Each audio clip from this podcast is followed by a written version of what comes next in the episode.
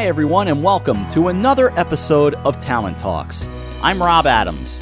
We're joined today by Dr. Rod McDavis, Managing Principal of AGB Search and former President of Ohio University, and Dr. Nancy Zimpher, Chancellor Emerita, State University of New York. Together, Doctors McDavis and Zimpher founded the AGB Institute for Leadership and Governance in Higher Education, where Dr. Zimpher serves as director. Welcome to the show. Thank you, Rob. It's good to be with Thank you. you, Rob. Nice to talk with both of you. You both bring many years of experience in the higher education sector, and we're excited to jump right into what I'm sure will be a substantive uh, conversation on the higher education sector. And that leads me to our first question. And um, Dr. McDavis, I will start with you. What trends are you seeing in the higher education sector related to leadership and the presidency specifically? Rob, I think there are two or three trends that uh, we're beginning to observe uh, in a pretty serious way. I think one is there's a generation of leaders uh, that have been in higher education for an awful long time that have served in a wide variety of positions that are beginning to step down uh, more than often from their presidencies or their chancellor positions because they've served 30, sometimes 40 plus years. So we're beginning to see that generation step aside. The second trend that we're beginning to see is a group really of dynamic young leaders that are stepping up, prepared to serve in uh, roles as presidents and chancellors, and that's that's really really exciting. Uh, I, I, think that these are people that have been faculty, have been deans, have have been provosts, and are now ready to assume that that top leadership position. And the third trend that uh, that I would say that I'm really excited about is that there are more women and more people of color that are in that group of young dynamic leaders that are stepping up ready to assume uh, senior leadership positions. I should say we're doing this uh, podcast over Zoom, so I can see Dr. Zimpher's reaction, and she is nodding. Uh, I'd, I'd, like you to respond as well. Well, uh, first of all, it's. It, I think you struck a nerve there, Rod. I think these are exactly the things we're excited about. I do think that uh, you know people always say nothing has ever been as hard and as difficult and as challenging and as complex as this, but uh, Rod and I lived through the Great Recession and many challenges before that because we're in this generation of yep. emeriti chancellors and presidents. But I would pull together the three implications of the pandemic uh, the economic crisis, obviously, the medical crisis, and most importantly, the equity crisis to say that there are very high expectations for leadership. And I think that's a trend that's going to stay with us for a long, long time when and as we recover from the the triple threat of this pandemic, people are really going to expect significant change from the lessons we've learned. And so in our hands are these leaders coming on board, and we have to do everything we can to prepare them for what could really, Rod, be a tough ride, but a ride that calls for leadership. No, Nancy, I, th- I think you I think you nailed it. I, I think the fact that we're in the middle of a pandemic, I think the fact that there are some economic issues uh, surrounding higher education. I mean, the challenges out there for young leaders today uh, is just phenomenal from the standpoint of what they have to take on, uh, and and and very different than the kinds of challenges that you and I took on. You know, when we were serving as presidents and chancellors. Let's turn our attention to the AGB Institute for Leadership and Governance in Higher Education. Rod, why did you create this program and how does it speak to these trends? You know, Rob, I think exactly for the reasons that Nancy and I have talked about. Uh, three, maybe four years ago, Nancy and I started a conversation as we were both transitioning from uh, our senior leadership roles uh, about what's going to happen in the future. Who's going to be there to replace us? Uh, as an African American uh, person and Nancy as a woman, I think both of us were very concerned about are there going to be people who look like us that are going to be prepared to step up and, and, and take on these senior leadership roles. So, so we kept talking and talking and brainstorming and came up with this idea uh, that maybe we could do something to help pass the baton to that next generation of leaders. And out of that whole conversation, the AGB Institute for Leadership and Governance in Higher Education was born because we thought we could make some contribution uh, under the AGB umbrella to creating an institute that would help to prepare that next generation of, uh, of leaders and to put make sure that we included uh, in that uh, women and people of color. And the interesting thing about sponsorship by the Association of Governing Boards, AGB, is that it's about boards. Yes. Relationship of boards and presidents or chancellors to the leadership role of the institution. These boards are going to be hiring this new talent. So the new talent needs to know how boards think, how they operate, what their fiduciary responsibilities are. And we've had a great pathway to board members from literally across the country, the members of AGB, to help our uh, novice presidents, our soon to be presidents, understand how that role works together. So, unlike any other leadership institute I'm aware of, situating this institute within the the gestalt of boards uh, is the is a very distinguishing characteristic. And and frankly, I think Rod and I both help hope that we're giving these new leaders a hundred percent chance of success because they know how to work with boards, and boards uh, are also learning about how to work with new leaders. It's very mutual.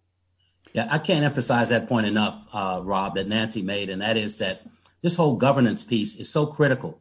As Nancy and I learned over our years of being presidents and provosts, that you have to learn how to work effectively with a board uh, because that board uh, sets the uh, tone for the entire institution and for the in, in, in Nancy's circumstance, the entire system. So we felt like including a significant part of our institute around how to work with board members, how to uh, facilitate that whole process uh, was critically important. So we don't only focus on leadership, but we absolutely focus on governance. And, and that's been a big plus, we think. I've learned a lot. Wish I'd known those things. same here. Same here yep, same here. We we've kind of hit on this to an extent, but let's expand on this point. Are women and people of color represented in higher education leadership positions, and why do you think that is? Yes or no?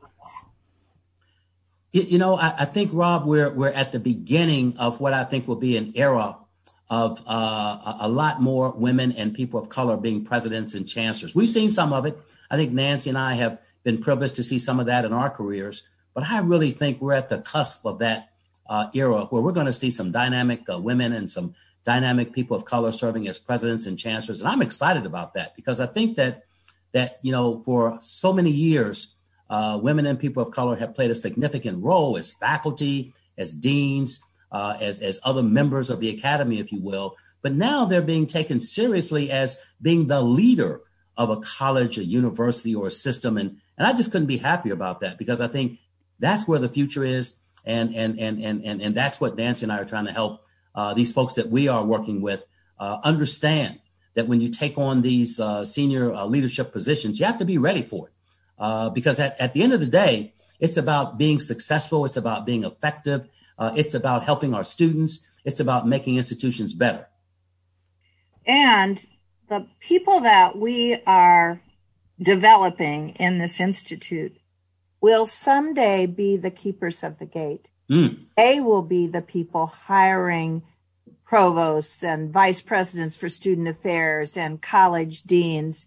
And in my case, in my last position as a system head of 64 campuses, in eight years, I hired 54 presidents. And let me tell you, the pressure to put my actions where my sentiment is to hire uh, with diversity as uh, in mind and as a priority and getting a more diverse pool of candidates, which, you know, people like to say, well, we didn't have anybody in the pool. That's just not true. We have to work harder to get the talent that's there. Of course, we have to build the pipeline from the very beginning. And Rod and I have worked with K 12 all of our lives. Yes. And it comes from there. But there are many, many, many talented women, persons of color that are ready to lead and have to be given that opportunity. So we hope this is a, there's a ripple effect that not only are we getting people ready for the role of president or chancellor, but because of their own commitment to equity and to opportunity, they will do the same. And that's how the torch gets passed. And let's hope that happens in this case. And as a New Yorker, I'm sitting in the Hudson Valley smiling and listening with appreciation to everything you're saying, Dr. Zimpher. Yeah. What yeah. what impact would you like to see the AGB Institute for Leadership and Governance make? And to that extent, why should ex- aspiring higher education presidents attend? So, so Rob, I think that what we're hopeful that will happen as a result of this institute is that it will create an opportunity for women and people of color to experience uh, sort of the preparation part uh, at a high level of getting ready to serve as a president or a, or a chancellor. And that as a result of the institute, that there will be a lot more people on the ready, so to speak. That because of the people, as Nancy pointed out, if she and I had been had had the opportunity to go to an institute like this, we probably would have been a lot better and a, and a lot more effective. So our hope is that this is kind of like a finishing school that that that the folks who come through our institute learn so much and that adds to what they've already learned and the experiences they've already had so that when on day one they're ready to take on the opportunity to be a, uh, president or a chancellor. And at the end of the day i think rob we're hopeful that this will in some small way add to the growing number of women and people of color that have the opportunity to be a president uh, or a chancellor. I know it was a capstone in my in my career. Uh, i always uh, think fondly of the time that i was able to serve as a president. And that's what we want these folks to, to be ready to do, to, to be able to step up and have that capstone experience in their careers. I, I feel very much the same way. Uh, I loved my time as a president and a chancellor. And quite frankly, I miss it. So one of the ways that I cure that problem is to be with other, other leaders. But I think if you were strictly going on the data, you would hold us accountable for how many of our fellows actually get placed in a position above their current position. We, yes, we are focused on the presidency, but we're very happy with a dean in our institute who becomes a vice president because we know that's a pathway to leadership. So we are doing well in, in placing our candidates. And of course, we're we have this incredibly special opportunity in this in the institute to learn from a search firm, AGB Search, what these search processes are all about. And I, I know from Rod's experience, we do sometimes make mistakes, not in hiring the wrong candidate, but hiring the candidate that is the best fit for that particular institution. You hear the phrase goodness of fit. So I think we hope that there are less mistakes in the matching up process that boards know what they're looking for and candidates know what they're looking for and that that comes together in a good match. So not only do we hope our, our fellows, our graduates get placed in a position of their dreams, but we hope it's the right position and that we've educated them to, to be careful about that choice and of course, Rod has the great opportunity to work with so many board members who are at AGB as as as board institutions that they get it right too. I think Nancy Rob says something that's critically, critically important. And I just want to pick up on that, and and and that is this sense that that through the institute, that these folks are able to step up to that next level of leadership, and we're seeing that. And we've had 40 folks through the institute in the first two years. Uh, six of them have been fortunate enough to become presidents. Uh, others have stepped up to vice president positions. others are poised to become presidents or chancellors in the not too distant future. Uh, that's what makes Nancy and me happy, as well as our colleagues that are helping to uh, run this institute, is that we see people progress in their careers. We see people take that next step. And, and, and, and that is, I think, you know, Nancy and I go all the way back to when we first started talking about this. That's what this was all about. It was about how can we help pass the baton on to that next generation and, and, and to see them take that next step. And now we're beginning to see the fruit of our labor. And we just couldn't be happy with the first two years of the Institute. As, as you said, you just said the word happy, and that was the th- word I was thinking of. You both seem so proud and happy about the future of, of what we're seeing here. Not that we're that old, these are, these are children. These are, these are uh, well, we might be. But, you know, Rod also mentioned the talent of this institute. We have brought people that we have known through the yeah. years whom we know have the wisdom of the of the ages and can share we also bring to the institute people who are in the thick of a, a crisis or a situation that we think our fellows need to hear about so it, this is by no means I mean, in, in some respects, Rod and I sit back and have the luxury of learning as well from the talent we bring. We also have our candidates shadow sitting presidents who've been incredibly generous with their time. Uh, so it's a it's a really special time, and I look forward to starting it all over again, Rod. Me too, Nancy. And and and Rob, the fun of it for for Nancy and me is that we work hard at it, uh, but it's fun. We have a good time with it. So I think when you can do something where you're making a contribution, but it's fun, it's the best of both worlds because you're contributing to your uh, profession, so to speak, but at the same time, you, you, you know, you're having fun and you're getting to, to, to, to learn some really, really interesting people, learn about some interesting people, getting to know them and really watching them grow and develop. It, that's, that's great. That's exciting. It, it sounds so great and exciting. And I thank you both this morning. It's been wonderful chatting with both of you. Thank you. Our pleasure. Thanks for the opportunity. It's it's been a pleasure, Dr. McDavis and uh, Dr. Zimpher.